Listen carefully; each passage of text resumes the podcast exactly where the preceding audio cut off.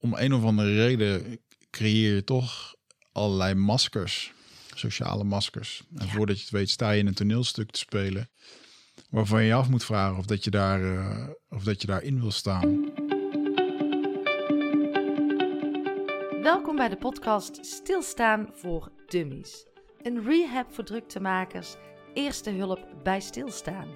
Want het lijkt zo eenvoudig, maar hoe werkt dat nou eigenlijk stilstaan? En wat zijn die effecten van het hebben van tijd en rust? Ik ben Ankie van Steen en ik wil stilstaan en ontspanning toegankelijk en bespreekbaar maken in een maatschappij waar iedereen aan het rennen is. En ja hoor, daar past ook een mooie baan of een succesvol bedrijf bij. En daar wil ik graag een goed voorbeeld in zijn. Speelt dit thema ook voor jou of voor jouw organisatie? Bekijk dan mijn website www.ankievansteen.nl. Je kunt me ook vinden op Instagram, waar ik dagelijks mijn inzichten, tips en struggles deel. En leuk als je me daar gaat volgen, gewoon onder de naam Ankie van Steen. Want onze kijk op werk en de manier waarop we leven is fundamenteel aan het veranderen. Het kan zo anders, zoveel mooier en zoveel gezonder. Wat laten we veel stuk gaan door drukte, door hebberigheid en door onze ikkigheid. We gaan steeds verder bij onszelf vandaan. Maar wat wil jij echt en wie ben jij echt? Via mijn podcast deel ik heel graag toffe en inspirerende verhalen over wat het hebben van simpelweg tijd kan betekenen voor jouw persoonlijke ontwikkeling, je gezondheid, je leiderschap, jouw zijn, je werk, relaties, opvoeding en nog heel veel meer. Van experts krijg jij hele praktische tips en inzichten. Zie deze podcast maar als één grote menukaart en kies het gerecht uit wat bij jou past. Lieve luisteraars, Anke hier. Fijn dat jullie er weer zijn bij de aller, allerlaatste aflevering van, uh, van dit jaar. En dat is Wigert Meerman. En ik ben er trots op dat hij de laatste is van dit jaar. Want Wigert is host van de podcast Eindbazen. Nou, dat is geen kleintje in podcastland. Ik was in zijn studio voor mijn podcast Stilstaan voor Dummies. Um, maar Wigert heeft ook een boek geschreven op zoek naar antwoorden. Want Wigert heeft 40 dagen in de jungle gezeten bij een Indianenstam, heel dicht bij de natuur. En daar ging hij op zoek naar antwoorden. We praten over zelfkennis, we praten over zelfliefde.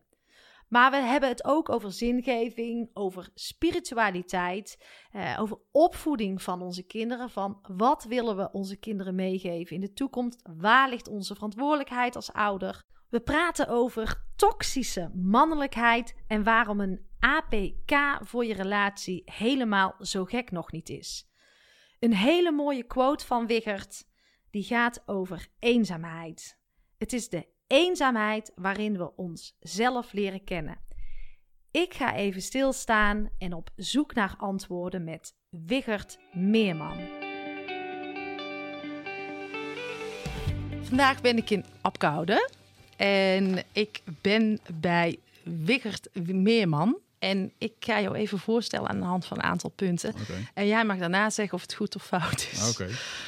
Zijn guilty pleasure: suikerbrood met roomboter.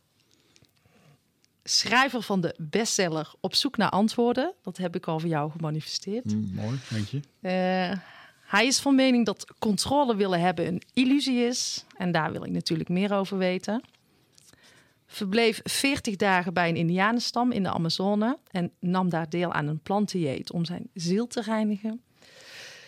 Hij is getogen uh, geboren in Brabant en opgegroeid in Hees. En wat mooi is, is dat is een plek waar ik nog heel vaak kom. Oh ja? Ja, want mijn ouders die zijn 30 jaar gescheiden en ze hebben één vriendengroep die, uh, of ja, een stel waarbij ze allebei nog komen, wel afhankelijk. En wij komen daar ook nog. En onze kinderen die zijn ook weer met hun, klein, ja, met hun kleinkinderen goed bevriend. Dus dat is wel een hele mooie band. Dus dat is in Hees.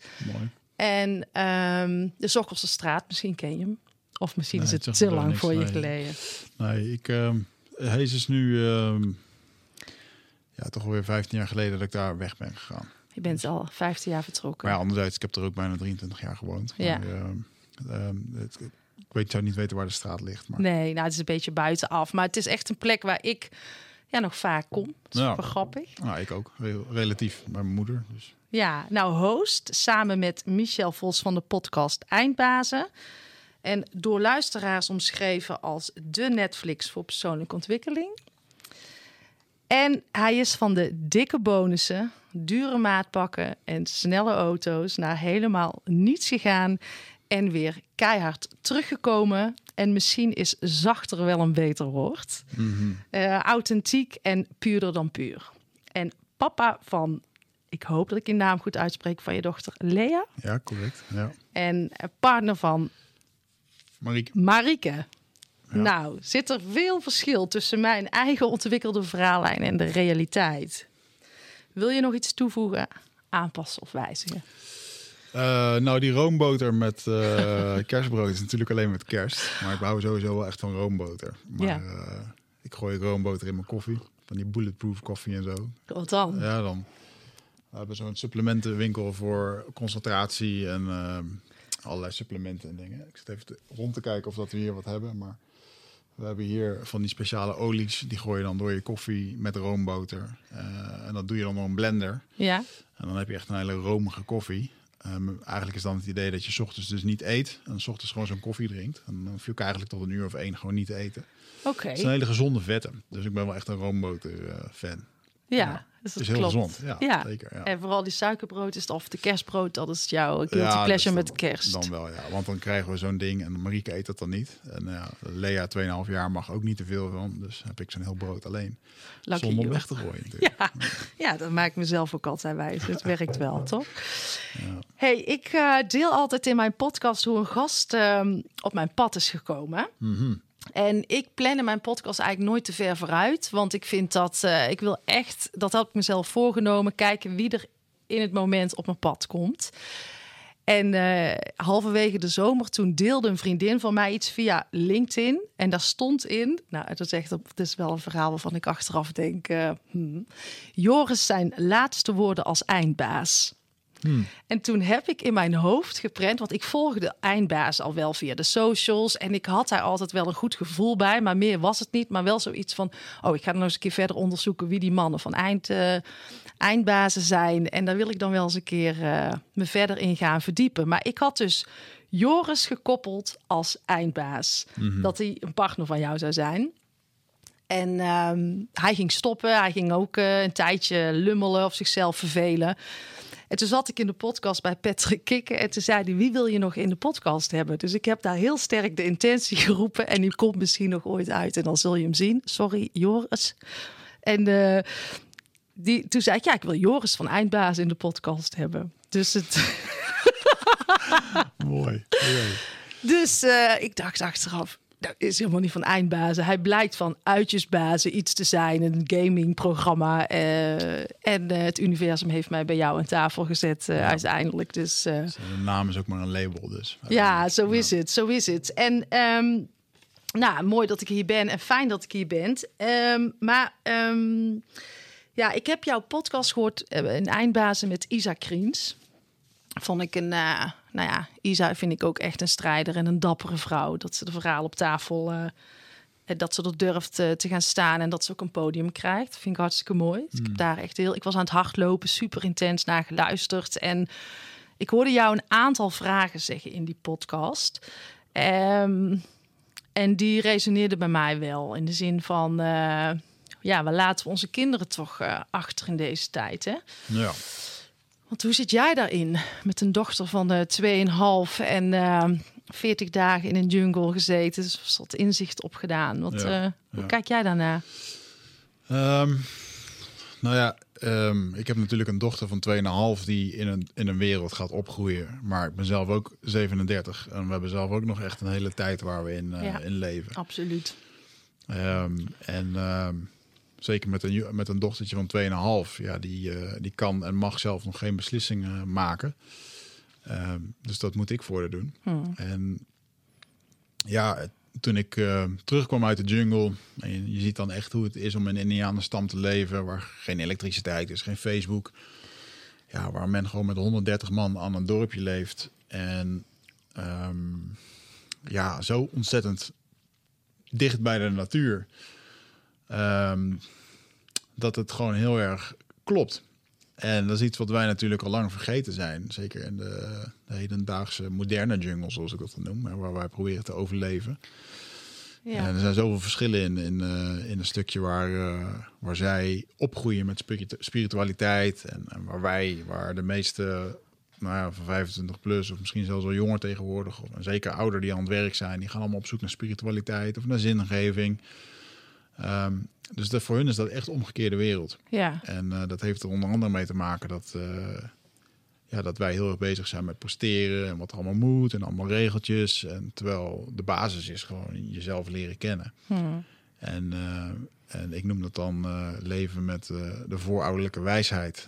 dus dat je met heel veel zelfkennis, dat je veel met jezelf bezig bent, dat je um, ook met veel met zelfheling bezig bent. Uh, zodat je jezelf leert kennen, um, zodat je, je eigen gedachten, je eigen gekkigheid um, heelt. Of je eigen pijn, je eigen trauma. Want dat hebben ze ook in de jungle. En, en daar hebben ze natuurlijk gewoon een, uh, ja, een, een heftig middel, zoals ayahuasca, wat dan iedere week wordt gedronken. Maar goed, dat is hun middel en zij doen dat al duizenden jaren zo. En, kan ook anders. Uh, kan ook anders, zeker. En maar goed, dat is gewoon hun, hun manier. En, en wat je dan ziet, is dat we hier rondlopen in een wereld die ons continu aan het leren is om niet van jezelf te houden. Want uh, ja, je bladert een magazine open, je ziet grote borsten, witte tanden, gespierde rozers. Uh, het moet allemaal maar zo. En dat komt heel onbewust, komt dat gewoon binnen. En waar komt dat? Waarom, waar, welke afslag hebben wij gemist? Heb jij daar. Heb je... Ja, ik denk dat. Uh, dat er ergens een, uh, een heel erg beeld is geschetst over hoe dat het hoort. En dat is natuurlijk de, de grote crux hè, in, uh, in alles. Uh, je, er zit een onwijze familiedruk hierin. Ik, ik, moet dan altijd wel een beetje lachen naar als je bijvoorbeeld naar een Dr. Phil kijkt, die aflevering in Amerika. Ja. Um, vergis me niet, of Dr. Phil is echt een waanzinnige psycholoog en je een leuke podcast wil luisteren, luister die van hem. Oké, okay, goede tip. Um, want daar is heel anders als die in die programma's. En dan zie je natuurlijk gewoon heel erg dat daar een soort van American Family Life wordt daar heel erg. Ja, daar alles draait daarom. Mm-hmm. En dat is vooral hoe dat de buitenwereld er naar kijkt. En wij hebben dat hier net zo. Uh, met onze regels, hè, als Pietje bij de hockeyclub zit, dan telt hij wel mee. En uh, ja, als er weinig geld is of wat dan ook, dan, dan, dan niet. Mm-hmm. Dus die, uh, ik denk dat onze maatschappij heel veel verdeling heeft. En die verdeling wordt alleen maar groter. Uh, wordt ook heel erg op ingezet hè, door iedereen, um, ja, als het ware uit elkaar te drijven. Uh, mensen niet meer, uh, ja, voor zichzelf te kunnen laten zorgen. Dus men wordt ook heel erg afhankelijk. Ja. En dat, dit is wel echt iets wat al jaren gebeurt. Um, tientallen jaren. En, en ja, nu is daar wel een punt van gekomen dat we, uh, dat we in een cruciaal ja, punt staan. Kantelpunt. Kantelpunt, yeah. zeker, ja. En ik denk yeah. ook echt wel dat het bewustzijn, er komt steeds meer bewustzijn van jongens, wat hebben we al die jaren, we hebben gewoon, wat hebben we gedaan, weet je? Yeah. Onderwijssysteem, yeah. een stuk kapitalisme. Nu wil ik niet per definitie het kapitalisme wegzetten als iets slechts. Nee. Uh, maar wel, uh, er is wel een verschil tussen iets groot en succesvol maken of, of gretig worden en uh, ja, uh, ja, te veel macht krijgen. Nou, ik probeer die voor mezelf ook wel af te pellen. Want als ik dan terug ga naar hoe ik was als kind, hmm. dan was ik eigenlijk altijd lekker buiten aan het spelen en uh, hutten bouwen. Altijd was ik buiten. En bij mijzelf is er een kantelpunt gekomen dat ik dus ook die, hunker, ja, die hongerig werd naar succes en hebberig bijna. Ja. En ik, ik denk dat dat alleen maar door aan het slaan was tot ik dan die sabbatical nam. En toen kwam ik tot het punt van, hé, hey, uh, dit kan anders. Maar waar het nou is gebeurd dat ik die, dat kantelpunt maakte van het kind zijn naar die hebberigheid, die kan ik voor mezelf nog niet zo goed. Ja. Heb jij daar, er, hoe is dat bij jou uh, gegaan? Want ook jij uh, was natuurlijk ja. uh, vrij succesvol en ja. ook diepe dalen gekend. Klopt, ja. Nou, die drang van succes, die drang naar succes, die, uh, die kwam gewoon heel erg uit een stuk niet gezien uh, worden tijdens je opvoeding. Ja. Eh, vader die twee maanden na mijn geboorte overleden was. Mijn broer die mentale problemen had, dus die eigenlijk alle aandacht kreeg. En eh, ik kan ook nog heel erg goed voor me beschrijven hoe dat het in de fases ging. Want eh, op, op een gegeven moment van mijn... eh, eh, ja, op wat jongere leeftijd, tussen mijn achtste en mijn twaalfde, denk ik, dat ik gewoon eh superveel loog. Alles bij elkaar. Ehm, dat ik mezelf ook echt in de knoop lulde bij iedereen. Ja. En eh, dat voelde ook helemaal niet goed. En, Toch doe je het. en toch doe ik het. En eh, ja, waarom was dat dan? Ja, gewoon om aandacht te krijgen. Hmm. Ehm, en later is dat overgeslagen naar, ja, ehm, dan moet je maar heel erg goed worden in iets. Hè? Als je succesvol, eh, of als je succesvol bent, dan wordt er naar je gekeken. Dus je moet maar heel erg goed worden in iets. En dat is ook weer doorgeslagen in het sporten en school dan niet. Maar eh, ja, goed, uiteindelijk het, spo- het sporten heeft voor mij wel een, eh, heeft ook een stukje topsport. eh, Ja, is ook een uitlaatklep. ja, heeft dat, dat heeft voor een stuk stop, topsport gezorgd. Mhm. En ja, uiteindelijk ga je dan werken en dan kijk je toch weer naar je omgeving. En dat heb ik altijd gedaan. Ik kijk naar mijn omgeving. Oké, wat moet je doen om hier bij de beste te horen? Ja. En dat deed ik toen ik op de sportschool kwam. Dan was het, nou, dan moet je bij de wedstrijdjongens komen. Mhm. Oké, hoe kom je daarbij? Ja, door hard te trainen. Nou, dan gaan we dat doen. Vervolgens was het eh, werken. En eh, bij Multinational wilde ik bij het internationale sales team. Eh, want dat waren de, de, de, de topdogs, zo wordt dat dan genoemd. En nou, dan wil ik er daarbij. Ja. En, en, dus, en ook hetzelfde wat jij hebt ervaren. Ja, dan ga je toch kijken. Ergens heb je de drang om succesvol te worden. Of hebberig of greterig, wat dan ook. En ehm, dan ga je gewoon kijken naar je omgeving. Van wat betekent het dan om succesvol te zijn? Nou, bij mij was dat dure maat pakken. In het weekend eh, lekker naar dure feestjes en op de po- VIP-podiums. En eh, drie dagen naar de kloten om dan maandag weer eh, op het werk te zitten. Ja, vervolgens donderdag weer lekker naar de kloot te gaan. Terwijl ik, ja, terwijl dat, dat was dan een soort van ontspannen voor mij. Ja. Terwijl eigenlijk, nou, ik, ik werkte ook 60 tot 80 uur per week.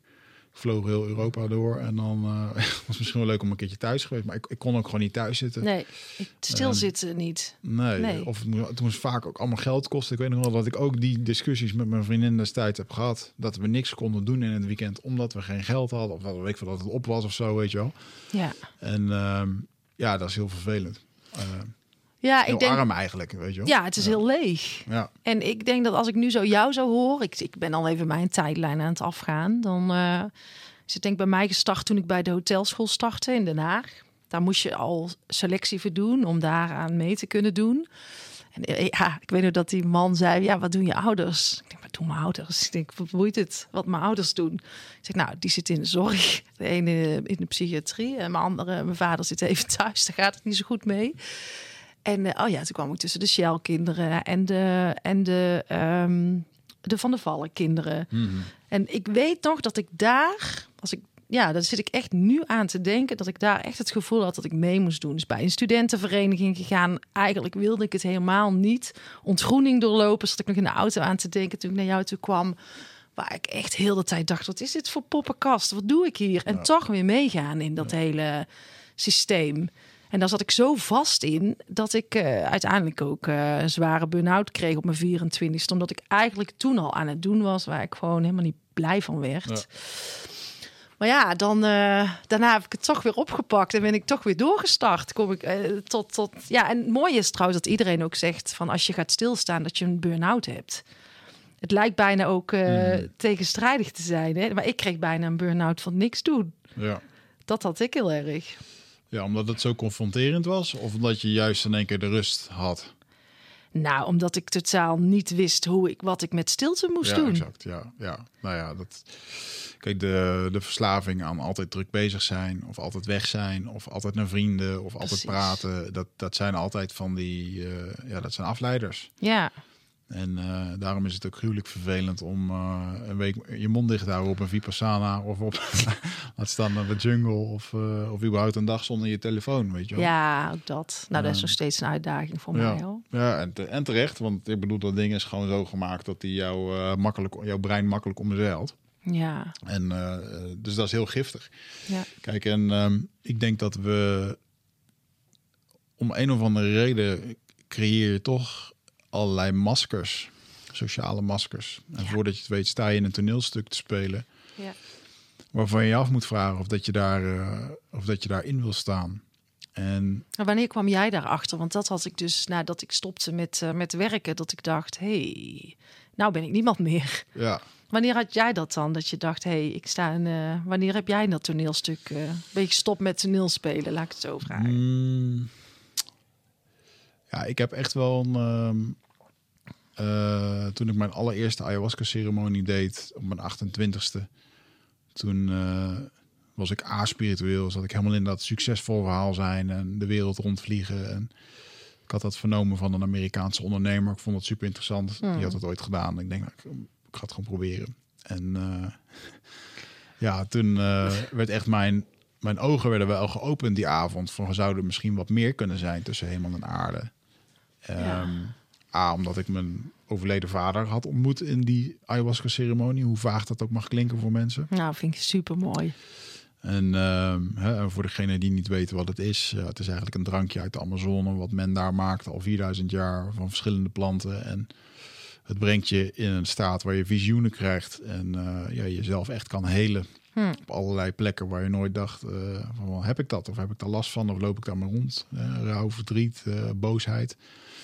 En ehm, dat was voor mij ook wel een heel. Daar werd ook heel duidelijk gezegd van ja, hoe jij nu leeft is gewoon echt niet gezond. Wat je allemaal in het weekend doet en gewoon heel je, heel je energieveld, als je daar in gelooft, wat dan ook. Ik denk het wel. eh, dat, dat gaat gewoon kapot hè, van al die alcohol en shit en weinig slapen. En het is gewoon niet gezond. Nee. En, en ja, als je, als je dat toen tegen me had gezegd, had ik gezegd van nou, ik heb nog een heel leven, bla bla bla. Maar toen kwam dat zo binnen. Eh dat is ook altijd bij verhangen. Dat ik dat ook gewoon heb gezien als een soort van, eh, ja, het is inderdaad niet goed. Waarom doen we dat eigenlijk? Ja. Waarom, waarom ga je het weekend helemaal naar de, naar de, naar de Filistijnen om wat, wat, om jezelf beter te voelen? Want dat heb ik nog nooit gevoeld daarvan. Nee. Ik bedoel, absoluut dat er leuke avonden zijn geweest en met veel lol en sociaal contact. En, Ja, Maar dit was het heeft gewoon ook meer, iets. eh, maar het, nou. hiel- het hielp je niet meer verder op dat moment. Nee, het was gewoon, een, het was gewoon een, een, een uiting van iets waarvan ik niet wist wat het was. En uiteindelijk nou, is dat gewoon eh, onvrede. Ja. Of een onvrede met jezelf of, of Ja, leegte Ehm, opvullen. met het leven. Of ja, inderdaad, eh, voor waar doen we het allemaal voor? En toen ben ik dus ook wel echt gestopt met die feestjes en met alles. En eh, ik had er gewoon geen behoefte meer aan. Maar geen alcohol of af en toe een biertje? Of is het echt helemaal... eh, Nee, ja, ik, kan, ik kan nu zo. Ik ben nooit sowieso eh, v- verslavingsgevoelig of wat dan ook geweest. Maar ik kan wel, ik kan wel drie keer in de week, als het ware, kon ik helemaal eh, eh, dronken naar de kroeg. Ja. Ehm, en, en- en nu vandaag de dag is het. eh, nee, ik. Ik kan, ja, ik kan nog steeds drie keer in de week een keer een biertje drinken. Ja, in balans. Eh, maar als ik meer doe, dan word ik ziek. En omdat ik gewoon niet meer tegen kan. En, eh, maar meestal is het, eh, kan ik maandenlang niks eh, drinken. Nee. Ja, maar ook gewoon dus tevreden met gewoon wat je, wat je met jezelf.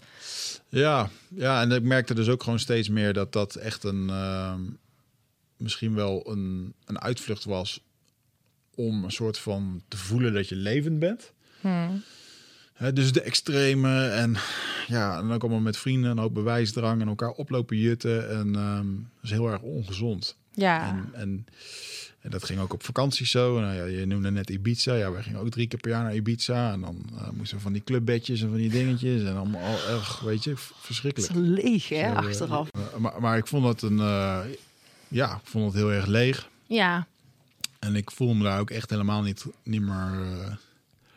Ik vond het echt super fake. Ik weet nog dat ik dat heel erg goed op een gegeven moment had. En ik had een vriendin van mij, die zat er nog vol in. Eh, die vond het feesten nog helemaal leuk. En in het begin hadden we daar heel erg elkaar in gevonden. En op een gegeven moment eh, begon ik dus met ondernemen, mijn eigen start-up. En ehm, ik wilde gewoon niet meer naar al die dingen. Nee. En, ik, en zij had nog steeds die uitlaat nodig, eh, uitlaatklep nodig. En, en, en ja, dat is uiteindelijk ook wel een van eh, een grote reden geweest waarom we uit elkaar zijn gegaan. Ook omdat Ja. ik dus niet meer meeging naar waar we elkaar in eerste instantie mee hadden Ja. gevonden. ja, ik denk ook wel dat je elkaar ook eh, kwijt kan raken in zo'n fase. En nou, ik ben nou 17 jaar met eh, mijn man. En ja, ik vind het wel heel fijn eh, dat hij langzaam... Ik zeg altijd, het is een soort van... Thijs is een soort van chameleon die zich om mij heen vormt. Ja. Ik ben wel altijd degene die, die voorop loopt. Of voorop loopt in de zin van... eh, nieuwe dingen wil ontdekken. En, en maar hij kan zich daar wel omheen vormen. En hij nu ook een stukje spirit, spiritualiteit, hoe die daarin meebeweegt. Ik vind het zo fijn. Ja. Maar het kan ook, ik snap ook dat mensen soms echt in een spagaat zitten in hun relatie daarin. ja, zeker. Het kan dus misgaan. Nou, dan kom je tot een stukje ontwaking. Hè? En die ontwaking kan, eh, kan zijn dat je, geen, dat je gewoon weer het besluit neemt van... oké, ik wil gewoon niet meer zoveel drinken. Ja. Of, of, of inderdaad het spirituele pad op gaat. En eh, Of een rustiger leven überhaupt. ja, kijk, en, en anderzijds, voor mij was bijvoorbeeld zo'n ayahuasca... ja, het is nog steeds een drugs waarbij, je, eh, zo wordt het dan gezien, beschetst... een druk waarbij je ook nog steeds die, die hallucinaties en visioenen hebt. Eh, zo plat is het even op het allerplatst... ja, zo kan je het op het allerplatst beschrijven Ja, dat was voor mij, voor mij op dat moment het middel om, om te voelen en te ervaren dat er ook nog iets extra's was. Eh, en juist omdat het zo heftig was, sprak het me ook aan. Want het was heftiger dan die weekenden die ik eh, normaal had van drie dagen Oh lang ja? feesten. oké. En ehm, eh, daarin vond ik dus een, een soort van, oké, nou, dit kan dan wel wat voor mij zijn. Want anders dan was het soft of, of drong het niet door. En ja, en op een gegeven moment als dat luikje helemaal geopend is, dan... Ja, dan kan je niet meer terug. Nee, en, en dan ga je natuurlijk boeken lezen en dan kom je tot meer zelfbegrip. En uiteindelijk eh, ben ik ook nog door dat najagen van succes alles kwijtgeraakt. Ja, dat is voor jou. Dat was voor je ayahuasca, toch? Nee, dat was na mijn ayahuasca. Die eerste ayahuasca-ceremonie was net voordat ik ging ondernemen. Oké. En Toen, ehm, toen heb ik het twee jaar lang daar niet gedaan. En eh, toen ben ik eh, verder gegaan met een start-up wat niet lekker liep. En Daar ben je, dat, die is gecrashed, dat je op je kantoor sliep. Ja. Eh, ja, Nou, daar, heb ik echt eens, eh, daar heb ik wel echt een moment gehad. Eh, ik weet nog heel goed wat daar echt het keerpunt was. Wat ik dacht van oké, nu moet ik echt iets. Of dat ik s'avonds een, een e-mailtje kreeg van mijn bank dat mijn aansprakelijkheidsverzekering van 7,5 euro per maand niet afgeschreven werd. En Oh ja. dat ze die rekening, dat ze dat gingen beëindigen.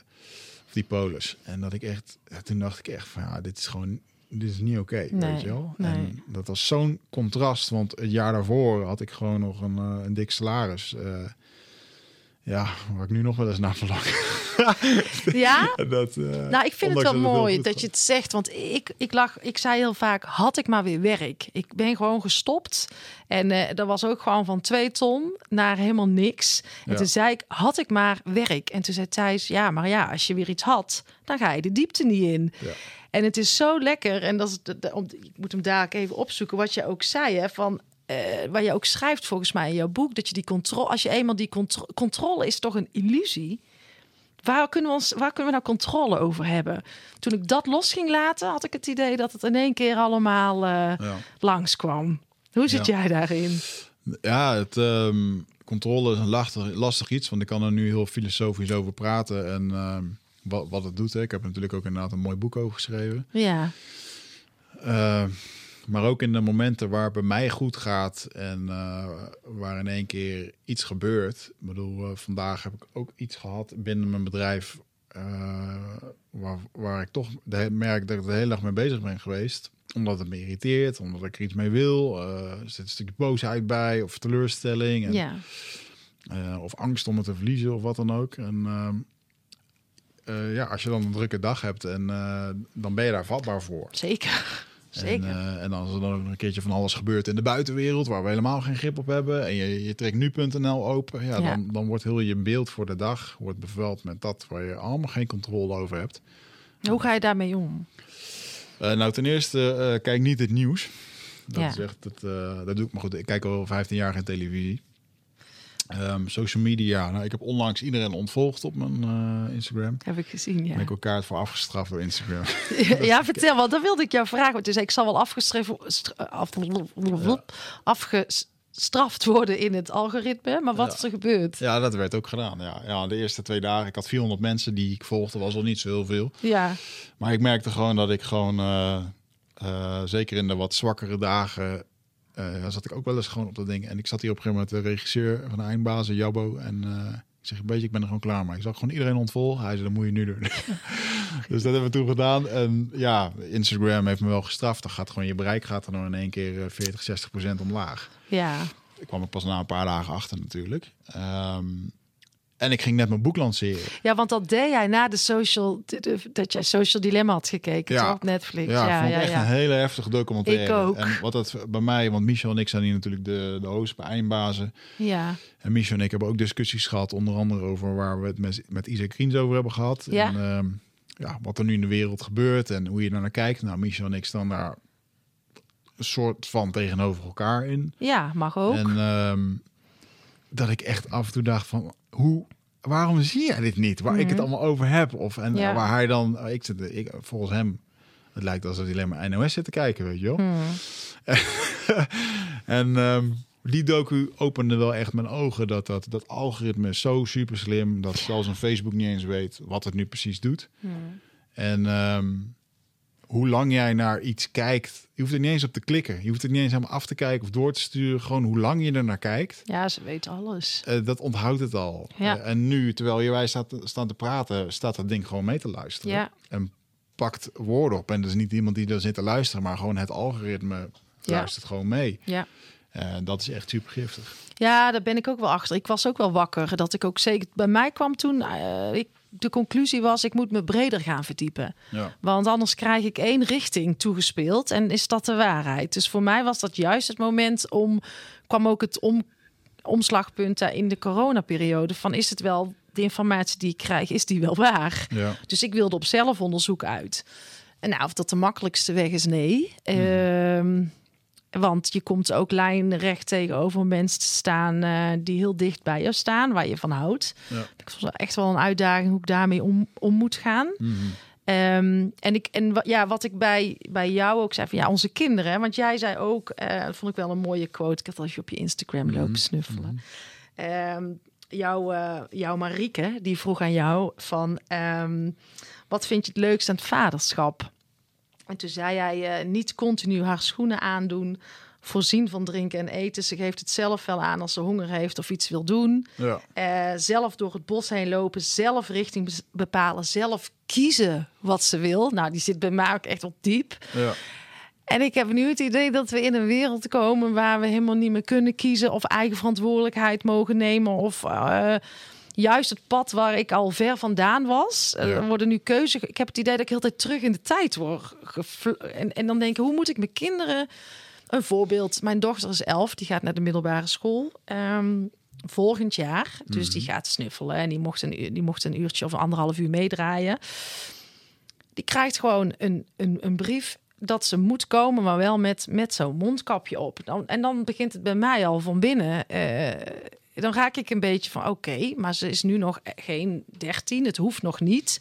En zij zegt: Ja, mama, ik wil, eh, ik wil, ik wil dat mondkapje op, want anders val ik buiten de groep. Ja. Ja, dan eh, zit ik echt serieus in conflict met mezelf. Dan lukt het niet om te zeggen, ah, zet maar op. Ehm, doe, maar, doe maar. Ik wil haar juist leren om keuzes te maken eh, binnen de grenzen die ze heeft. Ik vind het echt ingewikkeld. Ja, ja kijk, ehm, eh, super lastig. Ehm, kijk naar jezelf toen jij jong was, hoe moeilijk het was om, om zomaar je authentieke zelf te zijn. Ja, Ehm, en dat is de reden waarom je uiteindelijk eh, ook lastig tegen de stilte kon. En, Ja. en eh, omdat je al die tijd dingen hebt gedaan wat, wat, wat, wat verwacht wordt. En ah, dit is zo super primair over hoe een kleintje gewoon straks op school komt, bij de groep wil horen. Mm. Ja, en eh, als die met een roze pruik oploopt of met een, eh, Ja. een mondkapje, dan, eh, dan, dan val je er buiten. Mm. In dit geval moet je mondkapje op om erbij te horen. En ehm, ja, kijk, enerzijds voor haar is het gewoon het tijdperk waar we in zitten. Ja, dus is ook zo. ontkomt daar ook niet aan. Ehm, maar ik denk wel dat het heel erg belangrijk is om. ehm, ik zou bijvoorbeeld mijn dochter heel graag mee willen geven dat sommige verplichtingen vanuit de overheid eh, niet gemaakt worden. eh, omdat de overheid het beste met je voor heeft. Mm. En, en, eh, en, en dat is natuurlijk wel een gevaarlijk gebied, hè? Want een hele hoop mensen zullen zeggen: ja, hoezo, maar zo'n mondkapje, dat hoort toch? Nou ja, Ja. medisch bewezen heeft het gewoon geen nut. Nee, Gewoon eens. niet. Tenzij het een medisch mondkapje is, maar die heeft niemand. Nee. Dus waarvoor is het bedoeld? Ja, voor, voor het eh, effect om elkaar op afstand te houden. Dat is ook gewoon toegegeven Mhm. in het beleid. En ja, leg dat maar eens uit aan, aan iemand van 9 jaar of, of van 13 jaar. Eh, dat het een soort schijnoplossing is. Ja, dat, dat, dat vind ik moeilijk. Ja. En ehm, hetzelfde met eh, waarom kinderen nu niet naar de, naar de, naar de kinderopvang mogen, is als reden om ouders thuis te houden. Ja, Ook toegegeven in het plan. En. Dus dat zijn gewoon hele strategieën die zo'n overheid doet, natuurlijk. En, en, en het grappige is, iedereen die daar werkt bij de, bij de overheid, die doet het met zijn beste willen en kunnen. tuurlijk. Die zijn een pandemie aan het bestrijden en dit is daar de oplossingen voor. Eh, maar als je er heel erg helder naar kijkt, dan zou je kunnen afvragen van oké, zijn dit dan wel de juiste beslissingen? En ik denk dat het, ehm, ik hoorde van de week eh, collega-spreker eh, Tibor Olgers hierover eh, eh, spreken. En dat vond ik wel een hele goeie. Dat die 0,1% van de wereld, die bepaalt de spelletjes van, van deze wereld. Die bepalen, die bepalen de regels van het spelletje. Nou, dan heb je een, een klein percentage eronder dat eh, ehm, vermogend is, voor zichzelf kan zorgen. Ja, Ehm, en ik denk dat wij daar eh, ook tussen kunnen Ja. zitten, hè? als Ja. ondernemer zijnde en als weldenkende. Mhm. En dan heb je daaronder een hele hoop mensen die gewoon van, van paycheck naar paycheck leven. En, en een hele hoop mensen daaronder die echt super arm zijn. Mhm. Dat is eigenlijk de over, nou, de echte massa. Ehm, dus het is aan ons om onze kinderen een stukje zelfredzaamheid mee te geven. dat. Ja. En dan kom je dus inderdaad op, eh, op oké, nou leer je kinderen wat het is om helder te denken. Om vijf keer te vragen van oké, maar waarom moeten we dat dan doen? Ja, ja. En, en ik zie daar ook echt wel in ons schoolsysteem ja, super lastig. Ik weet het zelf ook niet. Voor mij is het nu 2,5. ja. Ehm, wat wil je ermee? Nou, die zelfredzaamheid en ook de, de weerbaarheid. Dat ze zich. Ik, ik heb het idee dat we al heel lang in een tijdperk hebben geleefd van. eh, ehm, ik, en dat zag ik ook bij alle veranderprogramma's die ik deed. Van ja, ik heb een probleem, maar los het maar op. Nou, vooral overal heel veel van vinden, maar niet het, het eigen eh, persoonlijk leiderschap nemen om, om de verandering tot stand te willen brengen. En ik denk dat het zo dat, dat, dat je ook je kinderen, dat wij onze kinderen best wel mogen leren om eh, wel kritische vragen te stellen, eh, zelfredzamer te worden, maar ook weerbaar te worden in hun hoofd. Hè? Ja. Dat ze, dat ze eh, staan voor meningen van anderen. Het is iets wat ik nu moet tackelen op mijn veertigste. ja, zeker. Hoort natuurlijk ook wel een beetje bij de leeftijd. Maar Ja. het zou ook wel mooi zijn als we als de kinderen wat weerbaarder worden en ook in een immuun, immuunsysteem wat, wat kunnen versterken zelf. Ja. Maar ja, goed, dat is natuurlijk een. eh, dit zijn allemaal Of is van die het een droom? Nee, helemaal niet. Ik denk, eh, kijk, net zoals dat wij onze kinderen aanleren eh, wiskunde, kunnen we ze ook persoonlijk leiderschap aanleren. Ja, ja. Omgaan met hun emoties. Voelen. Voelen, mediteren, maar persoonlijk leiderschap, doelen stellen. Hoe maak je een projectje? Ja, was voor mij ook allemaal nieuw toen ik daarmee begon, twintig Ja. jaar later. En ik denk gewoon dat het schoolsysteem van ons niet, eh, niet voldoet aan de criteria waar wij graag, eh, zouden, wat wij graag zouden willen. En kijk, en anderzijds ehm, is er niks ehm, beters en mooiers dan ehm, eh, een ouder die gewoon het voorbeeld geeft. ja. Want ik ken dus ook heel veel ouders die hun kinderen leren om te sparen. Maar zelf een gruwelijke zooi maken van hun financiën. Ja, Dus eh, eigenlijk proberen ze zich te behoeden voor iets waar ze zelf heel slecht in zijn. En ik vind het stukje persoonlijk leiderschap. ehm, eh, kinderen moeten wel weten wat dan de juiste vragen zijn. En het is heel lastig om, om straks mijn dochter van acht uit te leggen dat de juffrouw ook maar zit te vertellen wat haar geleerd is. En dat er Mhm. nog veel meer is buiten Ja. dat. En, Ja. en dat is ook heel gevaarlijk, hè? want je ondermijnt daar ook mee een stukje autoriteit. houvast, autoriteit en gezag. En, ehm, ehm, dus het is echt wel een hele moeilijke. Ehm, maar ik denk wel dat er een. ik zag bijvoorbeeld in Amerika al dat er een soort van Netflix voor persoonlijk leiderschap voor kinderen aan opgestart is. Hè? Dus gewoon. Misschien moeten we dat gaan doen.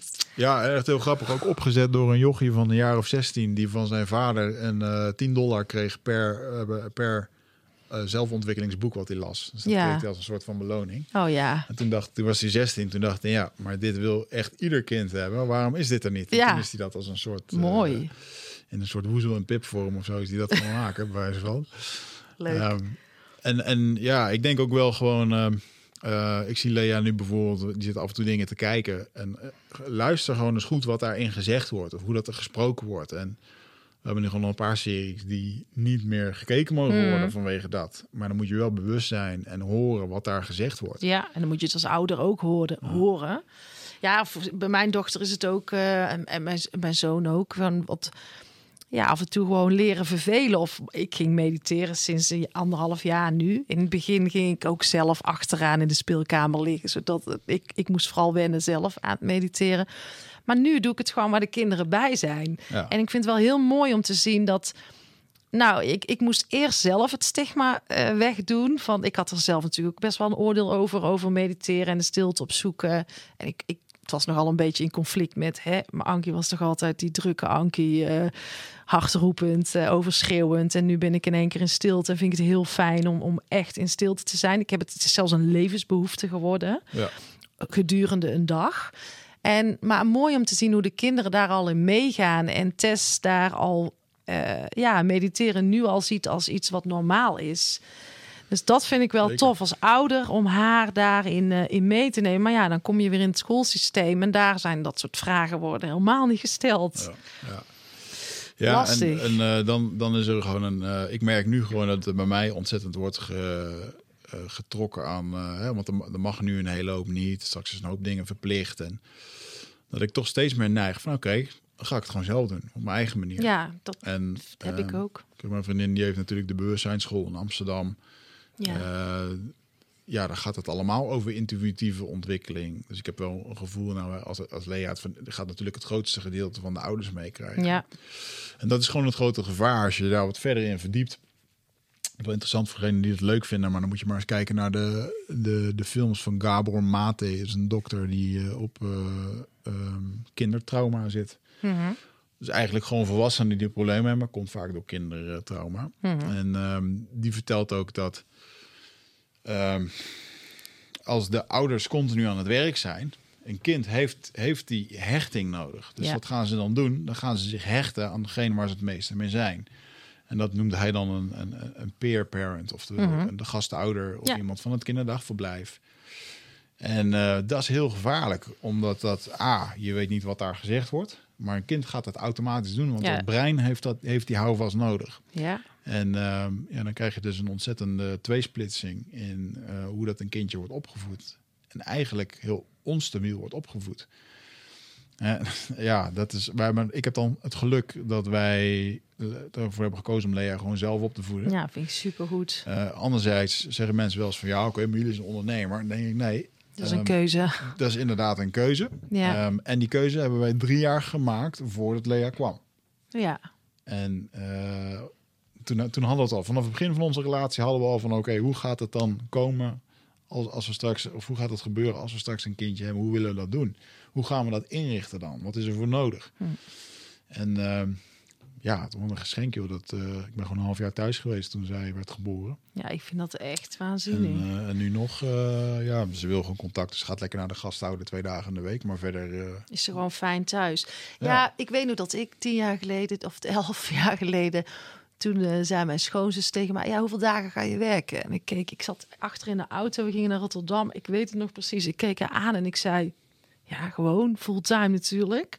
Ah, daar kom je nog wel op terug. Ik, zei, ik dacht, houd toch op. Maar eh, als, ik, als ik het over zou kunnen doen, dan had ik het anders gedaan. Ja. Want ik heb, eh, ik merk dat eh, mijn kinderen echt een stuk rustiger en relaxer zijn sinds ik eh, gestopt ben niet gestopt met werken, maar wij zijn nu dus ook allebei ondernemer, allebei thuis. Ik heb geen opvang meer nodig, maar onze kinderen waren gewoon vier dagen in de week weg.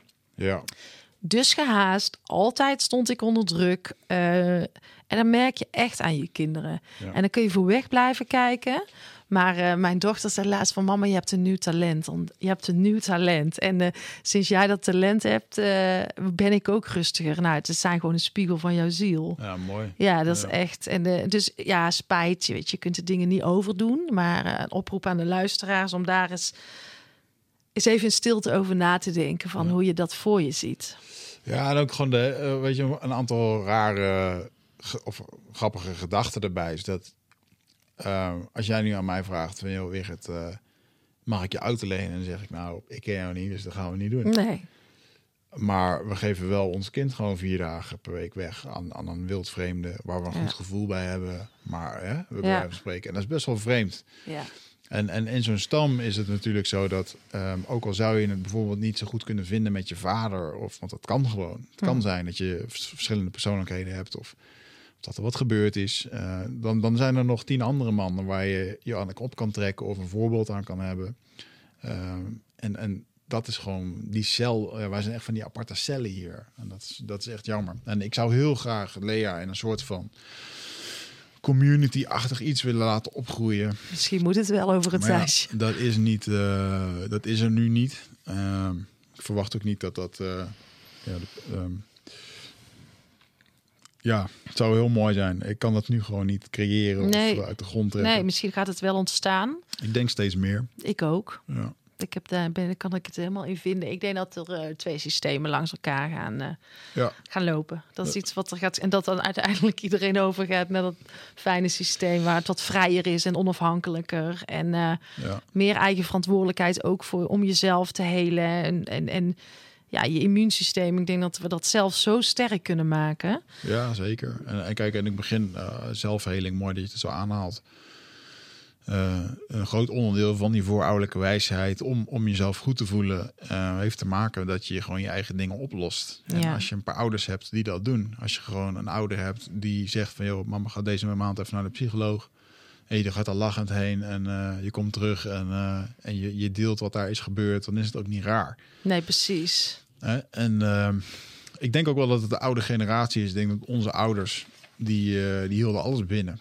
Ja. En die waren helemaal nog voor het, dit hoort niet of het moet zo en het moest het zus en bla bla bla. Maar alles is veel transparanter. En ik merk ook in mijn lezingen, als ik wel eens zeg van ja, toevallig vorige week zat ik bij een psycholoog, die zei toen dit en dat, dacht ik, oh ja, en dat mensen echt kijken.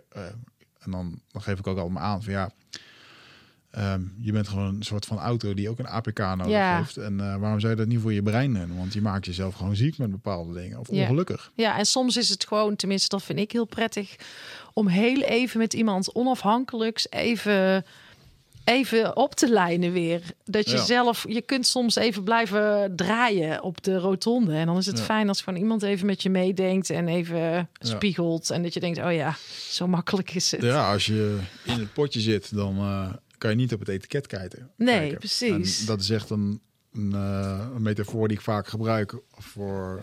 Je kunt jaren in de shit zitten. Nou ja, mensen die in echtscheidingen zitten. Of uh, je hebt vast wel vrienden of vriendinnen die erin hebben gezeten. Nou, nu zit het uh, om mij heen, is het best aanwezig. Ja, en, en dan kijk je daarnaar en je gaat dat jaren zie je dat van de zijkant gebeuren. En, en het is zo lastig als je daarin zit om dan die beslissing te maken. Ja. En, en, en dat is wel een heel, als het dan hebt over controle. als je er geen beslissingen maakt, dan maakt de tijd, de omstandigheden uh, of anderen die maken de beslissing voor je. Dus het enige wat je dan kan doen, is maar beter de beslissing zelf maken. Ja. En ik denk dat dat een hele belangrijke is die ik aan mijn dochter zou willen geven van uh, maak de beslissing. Ja. Uh, en wat het ook is, ga voorwaarts. En, en, en, soms kan ik ook nog wel eens, ik zit nu ook weer drie, drie weken lang te pielen over een nieuw product wat ik wil lanceren. En ik, ik loop mezelf ook voor de voeten ermee. Maar um, maak wel gewoon een beslissing dat je er gewoon voor gaat. En voor drie maanden lang. En ja, kan best wel eens een keer de verkeerde beslissing zijn. Maar dan, dan is dat het. Grappig, hierboven staat de kracht van kiezen en anders denken. Het is Ja. grappig dat jij het nu ook aanhaalt. Ja. Maar uh, ja, die lijkt mij, die vind ik kiezen. Ik weet niet, dat woord is. Uh, ik, weet, ik, kan, ik, heb, ik vind dat zo belangrijk dat mensen durven te kiezen. Ja. En wat jij zegt, ja, kies je een keer verkeerd, dan is het ook maar zo, hè? Ja, ja en, uh, maar dan is ook zo'n ding. Wie heeft jou leren kiezen? Ja, wie heeft mij leren kiezen? Goeie vraag. Ik heb altijd wel het idee dat ik best veel uh, zelf heb moeten uitzoeken. Ja. En dat is geen uh, verwijt naar mijn ouders. Maar ik heb wel vaak gedacht, ik, ik moet, uh, ik, ja, ik, dat ik, of gedacht, gevonden dat ik het alleen moest doen. Ik was ook best wel um, een taaie in hulp vragen. Ja. Ik, ik ga vaak iets doen, dan ga ik kaart op mijn bek en dan sta ik weer op en dan ga ik weer door. Hmm. Maar kiezen, eh, nee, we hebben bijvoorbeeld afgelopen week met onze kinderen eh, allemaal een vision board gemaakt voor eh, gewoon eh, voor het jaar erop, omdat we echt vinden, nou oké, ook waar, waar wil je naartoe? En dat doen de kinderen natuurlijk op hun eigen niveau en zaten te plakken en te knippen Ja, in allerlei tijdschriften, hartstikke leuk. En dan aan elkaar presenteren, maar kiezen helpt ook met focus aanbrengen voor jezelf of intentie heel sterk zetten. Ik geloof daar wel in Ja. hoor. Ja, zeker. En ja, weet je, dus eigenlijk hebben jouw ouders je onbewust een soort van geleerd om, om, om te kiezen. En, eh, maar het zou natuurlijk ook heel mooi zijn om gewoon vroeger op school gezeten te hebben en gewoon Ja, eh, dat je zegt, jongens, eh, stel straks kom je een keertje voor een hele moeilijke beslissing om dat te maken, maar je moet beslissen. ja, Want anders dan, dan doet iemand anders het voor je. Ja. Weet je wel? Nou, hoe kun je nou het beste een beslissing maken? ja. En dan, dan, dan, dan kan je het hebben over wat je emoties vinden van die beslissing. Hè? Want die emoties die vinden het eng. Eh, of wat anderen ervan vinden. En nou, dan kan je je kinderen echt wel in eh, een stukje in bijbrengen over oké, Zeker. wat is, hoe kun je nu gewoon alsof je een soort eh, checklistje voor jezelf afgaat hoe je kan kiezen. En ja, dat is wel echt een. Een itempje, hè? ja. Ja. is heel lastig. En zeker in het huidige systeem. Want ik denk dat heel veel mensen het zelf al heel erg moeilijk vinden. En ik had met mijn dochter ook, ook het gesprek over je rug recht houden in situaties. Trouw aan jezelf blijven. Als het voor jou oké is, wat er dan was laatst een vriendinnetje die kwam bij ons binnen en eh, die wilde spelen. En toen zei ze van, ze keek ze me aan van. eh, ik zeg, ja, dan leg uit. Leg gewoon uit dat je even geen zin hebt om te spelen. En je hoeft echt jezelf niet te verklaren. Maar je mag gewoon nee zeggen. Oh ja, maar dan heb ik het gevoel dat ik er kwets. En het zit er al zo vroeg in hè, bij de kinderen. En ik denk, oh, dat zijn zoveel mooie onderwerpen om te bespreken. Ja, zeker. En niet alleen heel vroeg, hè, want eh, uiteindelijk, eh bedoel, eh, ik, ik loop nu bij, met mijn partner bij een relatietherapeut. Niet omdat het slecht gaat, maar omdat we na vier jaar eh, tegen dezelfde dingen aanliepen. En Ja. dachten van ja, dan moeten we wat mee. En we komen Ja. er zelf schijnbaar niet uit. En dan heb ik ook vorige week nog, heb ik nog aan hem hulp gevraagd van oké, maar als ik nu de volgende keer in deze situatie kom en ik voel dit of dat, dat. Hoe vertel ik dat dan? Ja, En dan zit er gewoon een volwassen kerel van 37 die een persoonlijk eh, leiderschapsboek heeft geschreven en ook 40 dagen bij een Indiaanstam heeft gezeten. Weet je, en, en toch hulp vraagt. toch nog om hulp vraagt, omdat ik er niet, niet uitkom. Omdat ik ja, in mijn eigen potje zit te Ja, kijken. ja, En eh, ik denk dat eh, als je als ouder laat zien eh, ja, hoe je daarmee omgaat, of dat je als ouder laat zien dat je het een keer moeilijk hebt, of dat je huilt, of wat dan ook. Mag.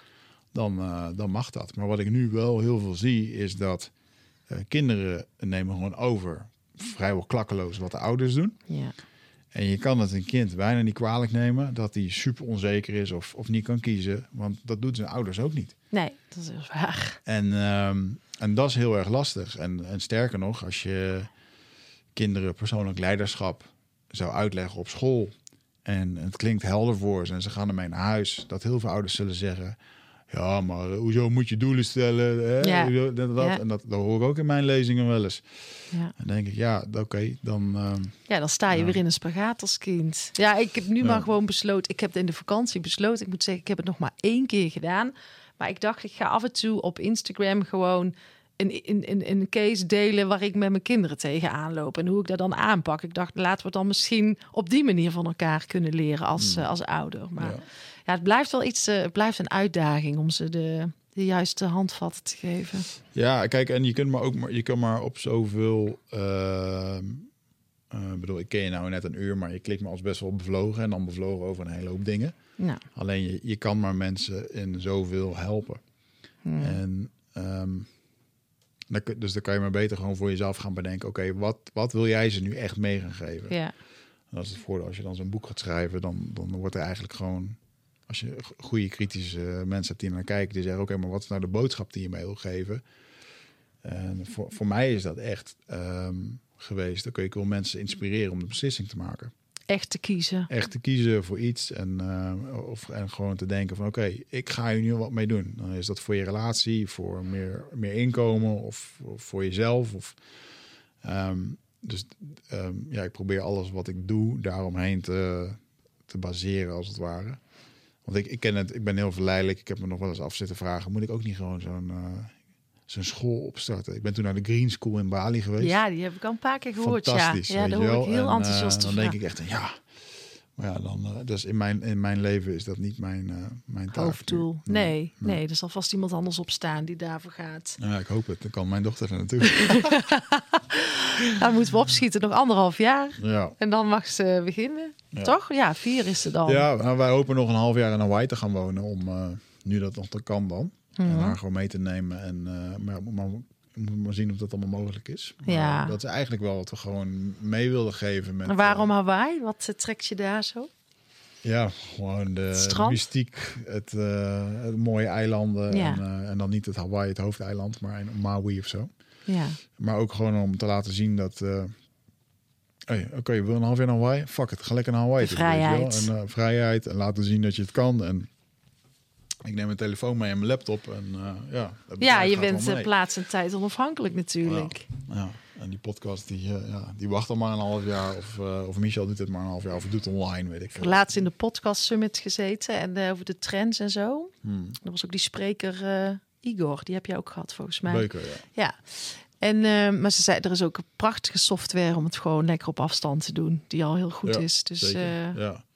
Ja joh, je hebt alle tijd, of tenminste alle ruimte om te gaan kiezen. Ja, ja, zeker. Ja. Dat is voor mij ook nog wel eens lastig. want Ja, Kijk, iedere keer op het moment als je iets hebt gekozen, dan komen er weer allerlei andere uitdagingen en verleidingen bij. En Mhm. ehm, ja, dat, eh, dat zal altijd zo blijven. En, en ook het gegeven dat er gewoon geen einde aankomt, dat, daar heb ik heel veel moeite mee gehad. leg eens Ehm, uit. Nou, even kijken of ik hier het boek heb liggen. Maar nee, dat het boek eh, The Way of the Superior Man. Dat is het eerste hoofdstuk. eh het gaat eigenlijk een handboek voor de man over eh, hoe die met vrouwen om moet gaan. seks, werk en dat soort dingen. En echt een heel goed boek. Gewoon Ja. eigenlijk over mannelijke energie, vrouwelijke energie. Ja, dus voor elke, iedereen die in een relatie zit, lees dit boek en je begrijpt je vrouw een stuk beter. En, of je man ook. ik zal hem in de show notes eh, Ja. zetten. En, ehm, Ik ga hem ook eh, lezen, denk ik. maar het eerste hoofdstuk is gewoon eh, eh, het eindigt nooit. Nee. Dus met alles wat je denkt, ook, ook nu wat er gebeurt met de crisis. Je denkt van, nou, straks dan zijn we er klaar. Dan kunnen je mondkapjes weer de Oh, prullenbak nee. in. En nee, dan komt er wel weer iets anders. Het eindigt niet. Het gaat gewoon door. En, en, en, en wat er nu vandaag de dag gebeurt, is eigenlijk ook wel weer grappig. Gebeurt ook honderden jaren. Is niks nieuws. Nee. Alleen wij zitten er nu in. Ja. ja, we moeten leren dansen in die regen, denk ik. Ja. Maar eh, dat, ik vind, dat vind ik wel een mooi onderwerp wat je aanhaalt. Als je, als je ervoor kiest om, om trouwer aan jezelf... eh jij hebt, schrijft ook veel over zelfliefde in je boek, hè? Ja. En eh, daar, daar geloof ik ook helemaal in. En trouwer aan jezelf zijn. En ook, ja, ehm, als je anders denkt en handelt in deze fase, in deze tijd waarin we zitten. Ik vind het heel moeilijk om de balans te vinden tussen. eh, het liefst ga ik helemaal mijn eigen pad daarin, maar ook de verbinding te houden met de mensen om me heen. Ik vind dat soms echt ingewikkeld. Ja. Ja, de, Ik vraag aan jou om een antwoord. Ja, de, nou ja, tip. de basis daarvoor is natuurlijk. ehm, eh, dus als het gaat om. eh, In eerste instantie gaat het over zelfkennis. Ja, Waarom denk je wat je denkt? Waarom voel je wat je voelt? Waarom doe je wat je doet? Nou, Ja. Daarvoor eh, heb jij een mooie stilte sabbatical eh, ingelast. Dan, dan kom je achter dat soort vragen of je Absoluut. gaat erover nadenken. En dan vervolgens eh, dat stuk zingeving. Dan komt er eigenlijk het vraag van ja, ehm ehm eerst de vraag wie ben ik? Dat is, doe je met zelfkennis. En dan vervolgens waarvoor ben ik hier? Mhm. Ja, en daarin zit een, een heel stuk met, de, met connectie. Gewoon connectie in de breedste zin van het woord. Spirituele connectie. Mhm. En dat begint met eh, de connectie met jezelf. ja. Doen wat je leuk vindt. ehm, goed in je vel zitten. Naar jezelf kunnen luisteren. eh, kunnen voelen. Mhm.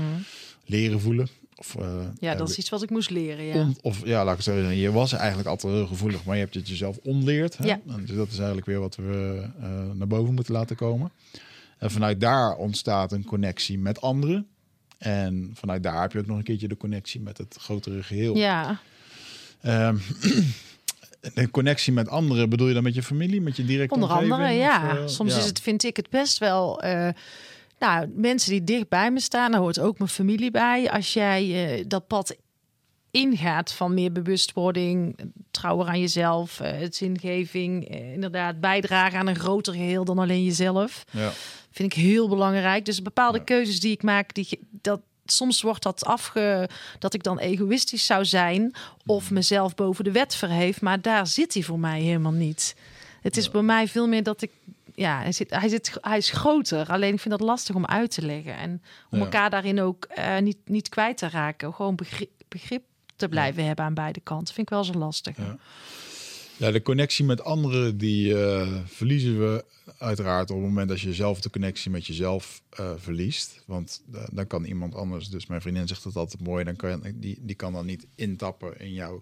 Zo Nee. even van die oude telefoonlijnen waar met zo'n dingetje Ja, ja, ja, ja. En dat is dan eigenlijk wat er gebeurt.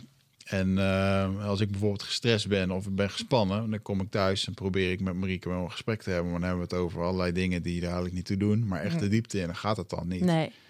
Ehm, en dan moet je dan ook niet proberen, want dan wordt het heel geforceerd. En, ehm, eh, dus dan is het eigenlijk de allereerste vraag van oké, ehm, waarom ben je de connectie met jezelf kwijt?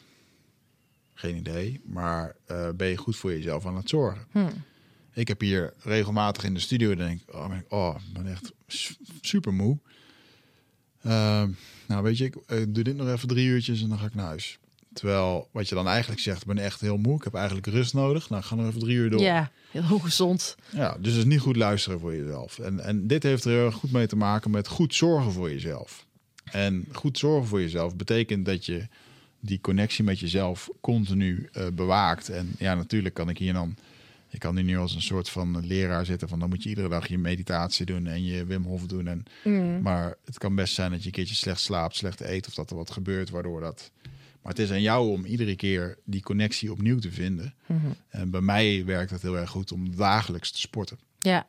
Doe ik dat niet, word ik gevoelig, word ik emotioneel, word ik eh, eh, ja, angstig in sommige dingen. En dan merk ik dat dat echt een, eh, dat grondt mij heel erg in mijn lichaam. Hmm. En het andere ding is, is dat de connectie met anderen, ehm, daar maak ik me vaak nog wel eens heel druk over. Dat ik de connectie met mijn partner moet behouden.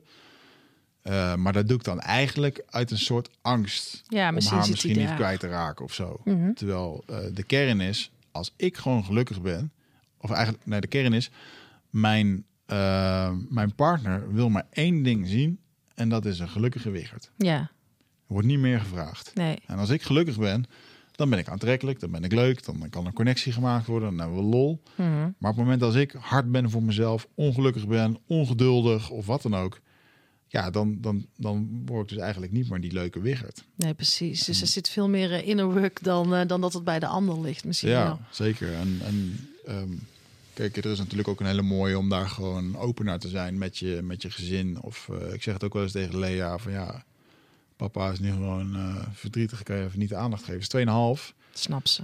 Ja, ja, ik hoop het, weet je wel. En ergens voelt ze dat ook wel, maar Ja, het is gewoon goed dat, ja. het, dat het benoemd wordt. Ja, Ehm, en, eh, en met mijn partner heb ik dat ook. Ja, en dat is dus waarom we dan nu in relatietherapie zitten. Je zit eigenlijk gewoon continu word je eraan herinnerd. Van, je moet gewoon communiceren met alles over elkaar.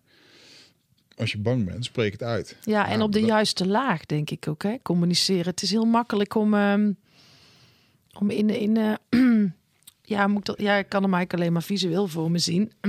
Boven een, een laag... Je moet de onderste laag zien te Ja. raken waar het echt om gaat. Ja, dat is soms ook, dat is ook even, dat doet soms ook pijn of is kwetsbaar of wil je niet altijd aanraken, maar daar zit, daar zit, daar zit de verbinding wel Ja. in een relatie en Ja. eh, ook richting je ouders, ik met mijn ouders of met mijn zus of Ja, is niet, ja, dat is ook oefenen. zeker. En ehm, je kan dan wel... eh, ik merk dat zelf ook wel eens, hè, dat ik dan niet lekker in mijn vel zit. En dan, dan kan ik wel eh, naar buiten lopen om even een frisse neus te halen. Om dan weer terug te komen. Maar dan... Ik heb ook gewoon een bepaald systeem die dat heel erg lastig vindt om dat dan los te laten. En dan zit ik best wel in mijn hoofd mee. Hmm. Ehm, en er zijn natuurlijk heel veel verschillende manieren om, daar, eh, om dat te doorvoelen en door, dat, ja, door daar ehm, doorheen te gaan. als het Ja, ja, het is wel, dat, is- dat is wel de juiste weg, denk ik. En, en dat is wel echt gewoon emotionele en ehm, ja, ik denk wel echt emotionele en intuïtieve ontwikkeling. ja. Dat als je jezelf een keertje rot voelt, oké, hoe ga je daarmee om? Dus le- leer waar het vandaan komt en B, ja, hoe ga je het oplossen? ja. Ja, en dat het er ook af en toe gewoon mag zijn. En Dat het eh, slechte dagen er ook gewoon bij horen. Ja, zeker. En, en dat vind ik dan het hekelen van eh, acht uur per dag werken op kantoor en, of op een school zitten waar iedereen waar je een bepaald gedrag moet vertonen. Ja. Terwijl gedrag wordt beïnvloed door zoveel dingen. Ja. Hoe jij je voelt. En ja, we hebben al tegen Lea gezegd van als je straks een keertje een, eh, eh, als je straks, of tenminste dat zeggen we tegen elkaar, van als je straks een keer een dag naar school wil en dan zegt gewoon mam, ik heb geen zin om naar school te gaan. Ja, is goed. Blijf lekker een dag thuis. Bij ons krijgen ze, sorry school, drie baaldagen per jaar. Een baaldagen. Ja, dan, gewoon, eh, naam ja, dan mogen ze gewoon. eh, en, eh, het, en Gers vraagt het elke ochtend: Papa, pak een baaldag. Maar het is wel lekker dat ze gewoon af en toe kunnen kiezen. Als ze echt geen zin hebben, Ja. dat ze dan ook eh, niet hoeven. En ik snapte het ook nooit toen ik nog eh, een 9 tot 5 baan zat. Daarom denk ik dat ik ondernemer ben geworden. Ik zat soms tot 11 uur gewoon zo krankjorum te zijn. Dat ik dacht, nou, ik krijg ik helemaal gefrikt, joh. Ik wil naar huis, er komt niks. Maar je moest daar zitten. Eigenlijk is het zo krom. Ja. En dan eh, nu eh, in mijn team bellen, dan bellen ze wel eens op. Jij kom vandaag niet. Ja, ik heb er zo kut opgestaan. Ik zei nou lekker thuis blijven. Ja. Ik vind het zo krachtig als mensen dat doen. Ja, zeker. Ja. En ik, ik geloof ook wel dat dat een beetje het nieuwe werk is. Ja, En ik bedoel, ik heb hier ook regelmatig met eh, de dames, als we hier zitten, dan... eh, ik heb er twee die nu op de marketing mee helpen. ja, Ja, super relaxed. En als er een keertje wat is, nou, dan ga je er weg. Of perfect. hoeft niet voor mij te blijven. Nee. En dan, ik merk ook nog wel dat ik echt wel iemand ben die dan aanvoelt van... oké, volgens mij is het er meer. Ik vraag nog even door. Waardoor ik dan zeg van oké, ga maar. Ja, maar ik hoop uiteindelijk dat er gewoon... dat men zelf gewoon durft te zeggen van oké, ik voel me vandaag gewoon niet goed. En dan heeft het ook echt geen nut hier erin zitten Nee. als jij er niet bent met je hoofd. nee, alsjeblieft ga naar huis. Maar ja. dat is ook. Ik hoop dat dat de toekomst gaat worden. Ik, ehm, wat ik ook nog wel bewonder is ehm, jou ehm, als man. En dat is misschien ook het label wat ik erop blijf leggen. Maar ik vind het zo fijn dat er steeds meer mannen. Ehm, en misschien zit ik nog in een omgeving waar ze allemaal nog wat harder is, maar dat je wat zachter bent, dat je goed over je gevoel kan praten. Heb je dat altijd gekunnen? of heeft die jungle dat, eh dat, dat, dat Amazonegebied gedaan? Of zie jij ook nog veel mannen? Zie jij, hoe zie, kijk jij naar mannen en vrouwen? Dat is misschien de vraag die ik aan je moet stellen. Ehm, hoe kijk je mannen? Nou ja, Ik heb namelijk iets tegen dat feministische allemaal vrouw, de, de sisterhood. Ik denk dat we wel heel veel van elkaar kunnen leren. Wat is jouw visie daarop? Nou, ik denk wel dat eh, de sisterhood en de brotherhood-achtige dingen heel goed zijn. Ehm, eh, eh, let wel, er zit wel een kanttekening aan, dat, dat zal ik zo meteen uitleggen. Maar kijk, ehm, het is heel goed om met gelijkgestemden te zitten, over dezelfde problemen te praten. Dat er een, een, eh, een sacred space gecreëerd wordt waar dat kan. Ja, En dat zijn wel de dingen die, die kunnen. Het is heel mooi. Ik doe het ook in mijn retreats. Dan doen er niet alleen mannen of alleen vrouwen. Maar dat er gewoon een eh, plek gecreëerd kan worden. Dat je gewoon kan zeggen waar je vader je gewoon eh, verwaarloosd heeft. Op bepaalde stukken. Of dat er iets anders heeft gebeurd. Of dat je gewoon dat je je gewoon schaamt voor jezelf. Of wat dan ook.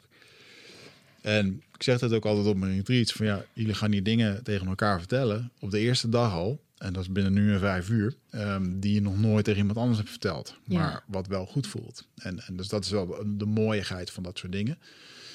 Ehm, je ziet het ook in die inheemse culturen. Dat de mannen hebben echt een eigen dingetje. En de vrouwen hebben ook gewoon hun eigen ding. En er worden natuurlijk ook samen dingen gedaan. Ehm, ik denk wel dat als man zijnde, er wordt ons niet geleerd wat het is om een man te zijn. Ehm, ik heb dat heel erg gemist omdat mijn vader overleden was. En ik heb dat uiteindelijk gevonden in mijn, eh, mijn vechtsportleraar destijds, eh, Remco Poedoel. Wereldkampioen Jiu-Jitsu. Ja, was gewoon, als er iets mannelijk was, dan was dat het. weet je wel. heb je En- nog contact met hem? nee, minder eigenlijk de laatste jaren. Ja. En ehm eh, neemt niet weg dat, dat de band er altijd zal zijn. Maar hij heeft een... ja, ik, ik train het gewoon in, in, in Os toen. En we hebben gewoon... Ja, nou ja, je bent misschien ook een We andere fase ingegaan. ja, we hadden gewoon tien jaar lang hadden wij een heel eh, bijzonder iets met heel veel jongens. Die Ja. jongens dat nog steeds mijn beste vrienden zijn. Ja, En op een gegeven moment zie je toch eh, dat dat soort dingen uit elkaar vallen. Of mensen hun eigen pad gaan bewandelen. Eh, zowel van jongens, zowel als Remco. En dat Mhm. heeft er toen uiteindelijk voor... eh, ja, dat is het dus. Dat, maar goed, dat was gewoon een tijdperk en dat is er nu niet meer. nee. Maar wat ik daar wel uit heb gehaald, ja, is gewoon goud. Dat je, dat je met in een hele mannelijke omgeving zit. Waar, eh, waar een gezonde onderlinge competitie ging. Want je was continu wedstrijden aan het doen en je moest elkaar steunen. En soms moest je het zelf doen. En eh, ja, dat heeft mij echt alles gegeven wat ik toen nodig had. En Ja. waar ik ook naar op zoek was. En eh, dat is dan ook wel weer grappig. Ik sprak onlangs een eh, commandant van een antiterreur-eenheid. Die zei ook, er is nog nooit een soldaat bij mij gekomen, de beste soldaat van Nederland, die zei, eh, ik kom hierbij, want ik wil graag het land verdedigen. Nee, ze wilden gewoon bij de beste horen en ze wilden gewoon bij een team een soort van familie hebben. En dat hebben ze gevonden bij de mariniers of bij de commando's of wat dan ook. En ehm, dat wordt gewoon niet, niet heel erg meegegeven in onze cultuur. Hè? Want ik, ik denk dat mannelijkheid, eh, in de tijd dat ik opgroeide, was dat Arnold Schwarzenegger en Rambo. Ja, ja, ja, ja. Het, dat, dat was de mannelijkheid voor Ja. mij.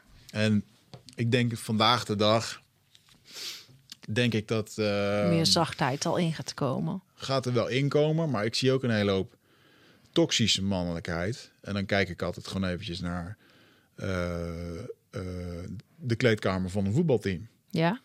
Ja, dat is altijd heel grappig. Wij ehm, bij ons op sportschool, eh, dan lachen we er altijd een soort van om. Zo van, eh, wat ik met de jongens op de sportschool, hoe wij elkaar kennen, hoe wij met elkaar omgaan, is heel anders dan in een voetbalteam. En dat klinkt heel stom. En hoe komt dat dan? Waar dat zit het is? verschil? Dat komt omdat ze nog nooit met elkaar gevochten hebben.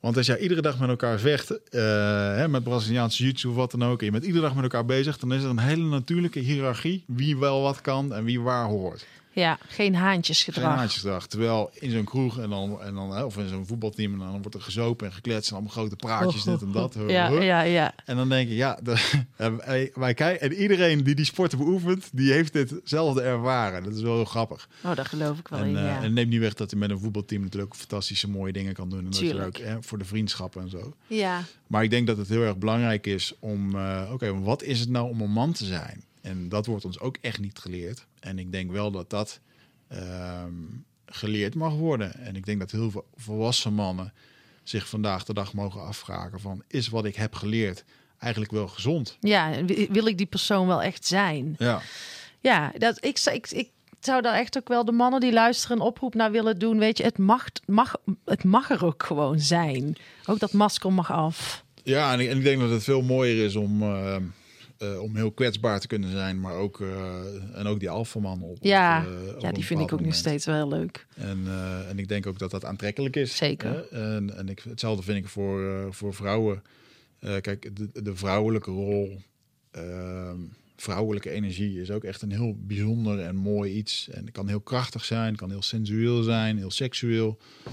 Ehm, maar het is wel heel goed om voor jezelf een helder beeld te hebben eh, wat dat dan voor jou betekent. Ja, En, en, en wat je naar buiten wil sturen naar de wereld. Want dat, dat trek je ook weer aan. ja. En zeker als het dan gaat in onze relaties. Van, ja, ik trek altijd van die types aan. The law of attraction. Daar, eh, daar zit wat onder, weet je wel. Ja, Ja. helemaal waar.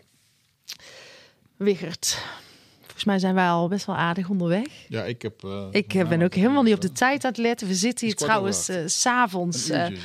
S'avonds lekker ehm, bij jou in de studio. Dus mijn eerste podcast, po- po- podcast s'avonds. Voor Ja. jou ook? Nee, ik heb wel vaker. Ja, vaker gedaan, s'avonds. Ja, Nou, het heeft wel iets eh, in deze sfeer. ja. zeker.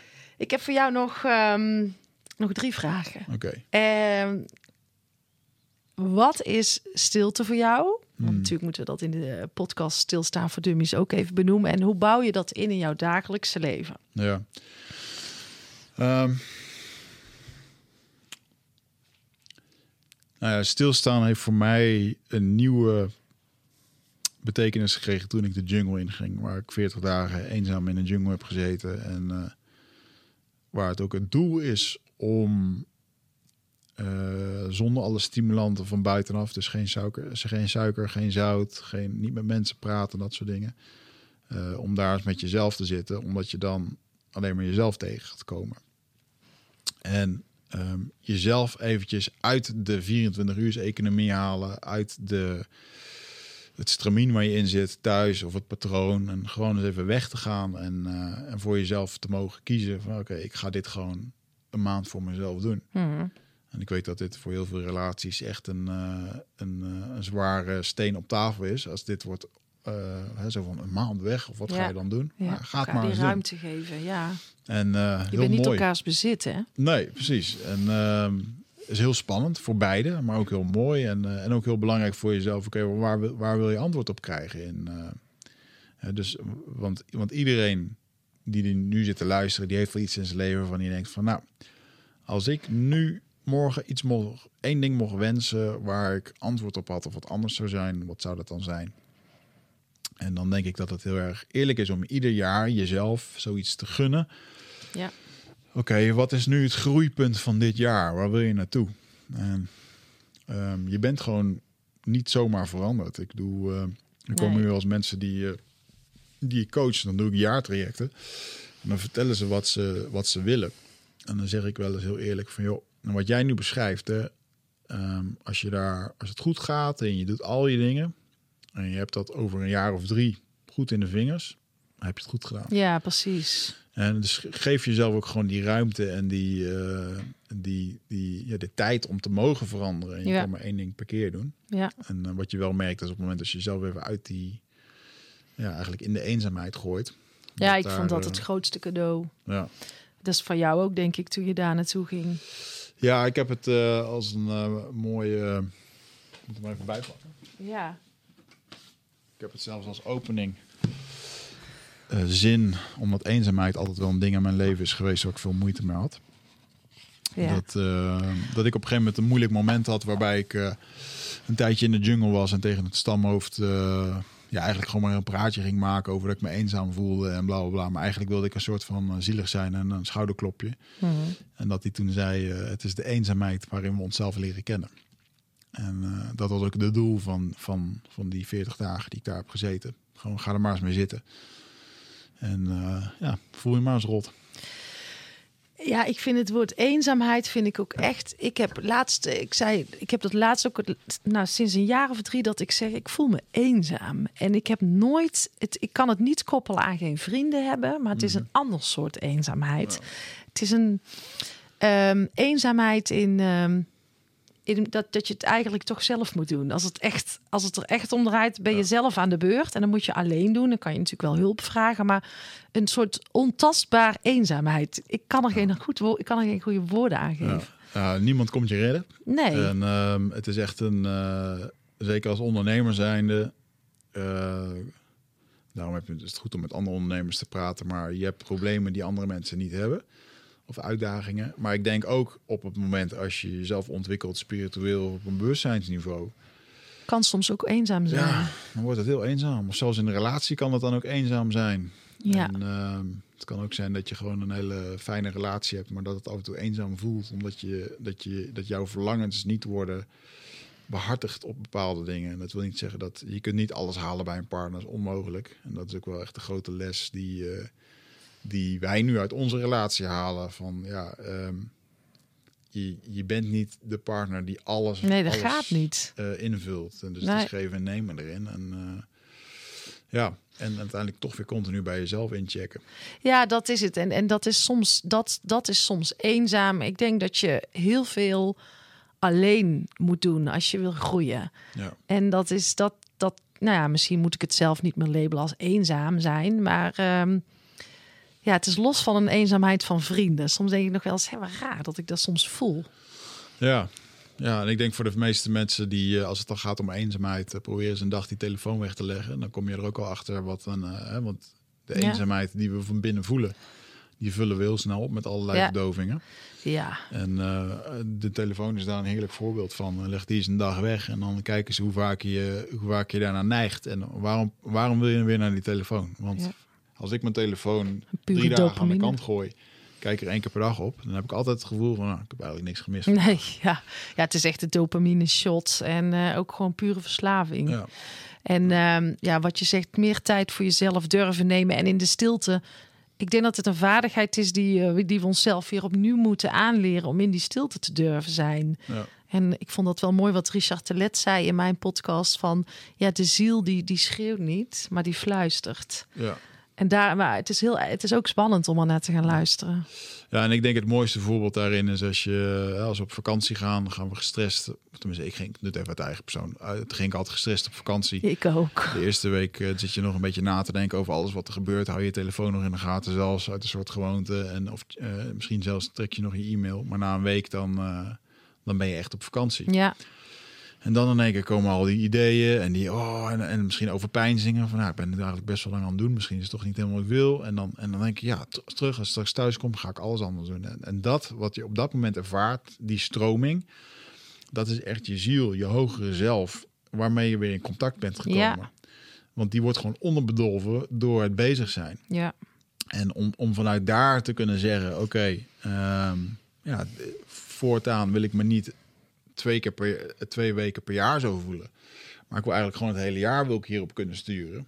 Uh, ja, dat is echt wel een hele mooie kunst. Ja. En, en, dat kan alleen maar als je voldoende rust neemt. En, en ik doe dat ook niet, want als ik hard werk hier, dan neem ik even extra koffie om nog even door te trappen. En, en uiteindelijk kom ik er na een paar dagen weer achter. Dat ik, oh ja, ja, maar je bent je wel de bewuster van geworden. En dat denk ik is al een hele mooie stap. Want ook dat hoeft niet perfect te zijn. Daar zijn we nooit in uitgeleerd, nee, volgens niet. mij. Nee. En, uh, ja, ga ook nog regelmatig op mijn bek. Ja, en als je je daaruit leert herpakken, dan wordt die verbinding alleen maar sterker. Ja, ik kan wel. Ik merk gewoon ook steeds meer wanneer ik dus uit die balans ben. Ja. En dan mis ik gewoon heel die. Uh, ja, al die aansluitingen. En denk, oh ja, nu ben ik niet meer in flow. Ik moet nu weer even in balans komen. Maar daar had ik.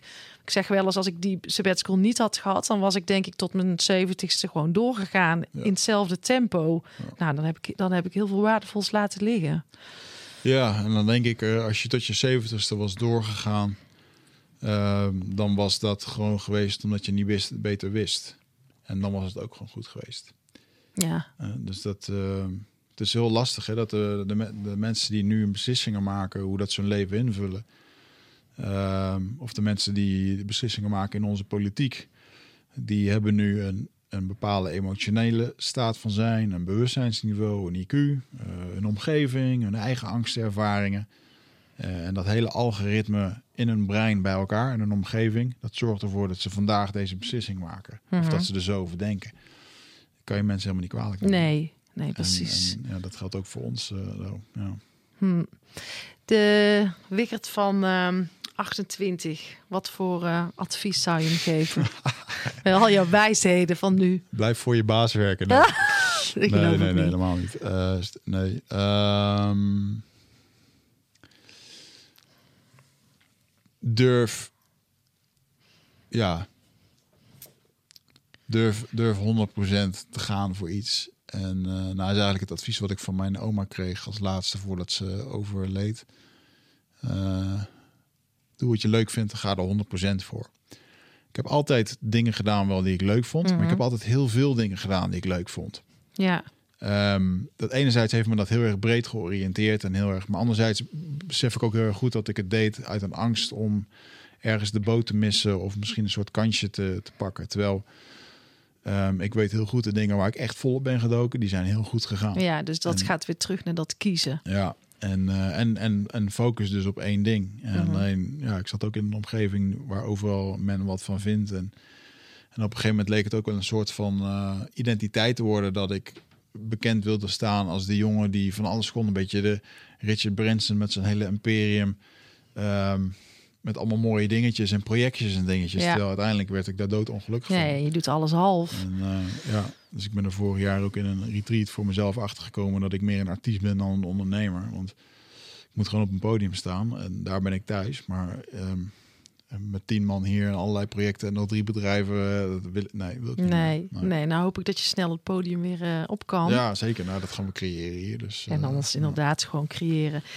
Hey, super fijn om met jou hier even het gesprek te voeren. Weer uh, op zoek gegaan naar heel wat antwoorden. Ja. Dat boek van jou, dat wordt een uh, bestseller. Heb je het nog niet, dan zou ik zeggen, ga het uh, bestellen. Hebben we alles gezegd? Is alles gezegd? Ik denk het wel. Ik, heb, ja, ja, heb jij al je vragen beantwoord? Ja, ja ik, ben, ik heb wel weer wat antwoorden, zeker. Ik, ik heb ervan genoten. Wat is jouw grootste inzicht? Um, mijn grootste inzicht uit jou, uit ons gesprek? Nou, ook wel soms niet, niet te veel ehm, krampachtig dingen vasthouden, maar ook wat ruimte geven aan dingen. Dus ook wat loslaten, wat jij zegt. Dat kiezen vind ik wel, eh, wel heel belangrijk. En ja, wat we, we hebben het ook lang over onze kinderen gehad. Ik, ehm, ik droom toch ook wel van een toekomst dat er voor onze kinderen een omgeving komt waarin zij kunnen ontwikkelen. eh, Op de manier zoals we besproken hebben. Ja. En, en ik, ik heb heel het een stemmetje in mijn hoofd dat daar ook een rol voor ons als, als ouders komt te liggen. En dat dat eh, de zoektocht in de huidige systemen, daar geloof ik niet in. Nee. Dus eh, ja, je had het ook over een Netflix voor kinderen. Ik denk de, de, de, de techniek, de digitalisering is er klaar voor om daar volgens mij eh, Ja. iets, iets van te maken. Ja, dat vond ik wel fijne inzichten. Nou ja, nou, uiteindelijk, eh dat is natuurlijk makkelijker om nu heel erg te kijken naar wat er allemaal missend is of klopt. En dat, dat wordt heel erg onder een vergrootglas gelegd. Ja. Eh, zeker in zo'n crisis zoals nu, waar je heel erg gaat nadenken. Misschien eens over het leven of dingen, beslissingen die voor ons gemaakt worden. Ehm, maar het is natuurlijk wel ontzettend mooi om, eh, oké, maar makkelijk om te klagen. Maar wat is dan de bijdrage die wij daarin leveren Ja. om, eh, Onze eigen verantwoordelijkheid daar ook in om pakken. moois te maken. En ik denk dat heel veel ouders ehm, die zijn op zoek naar zo'n misschien zo'n green school zoals een Bali, wat dan helemaal perfect en af is. Maar dat was niet het begin. Nee, Het begin is waarschijnlijk gewoon met twintig leerlingen begonnen daar. En eh, dat is uitgegroeid tot iets groots, omdat, Ja. omdat men enthousiast was, het goed ging. En dus ook met dit soort dingen, eh, ja, je kan gewoon heel klein beginnen. ja, change starts ja, with us in, in, in principe. Dus het is iets wat wij in gang moeten gaan zetten ergens. Ja. Ja. en wat je ook zei, van we zijn nooit uitgeleerd. Vind ik ook wel een interessante. Eh, het is nooit af. Nee, nee. En ik denk dat je nu gewoon moet kijken naar wat is hetgeen waar de meeste verandering gewenst is in je leven. Hmm. Eh, om daarnaar te kijken wat, ja, wat je daarin kan beslissen om dat ander voor jezelf te doen. Ja, ja, vind ik een mooie. Ik ga jou bedanken voor het fijne gesprek. Dankjewel. Graag gedaan. Nou, dat was hem. De allerlaatste aflevering van het jaar. Dankjewel voor het luisteren. Dankjewel Wiggert. Je bent een fijne vent. Open, eerlijk, puur, ontzettend veel zelfkennis. Je durft je kwetsbaar op te stellen.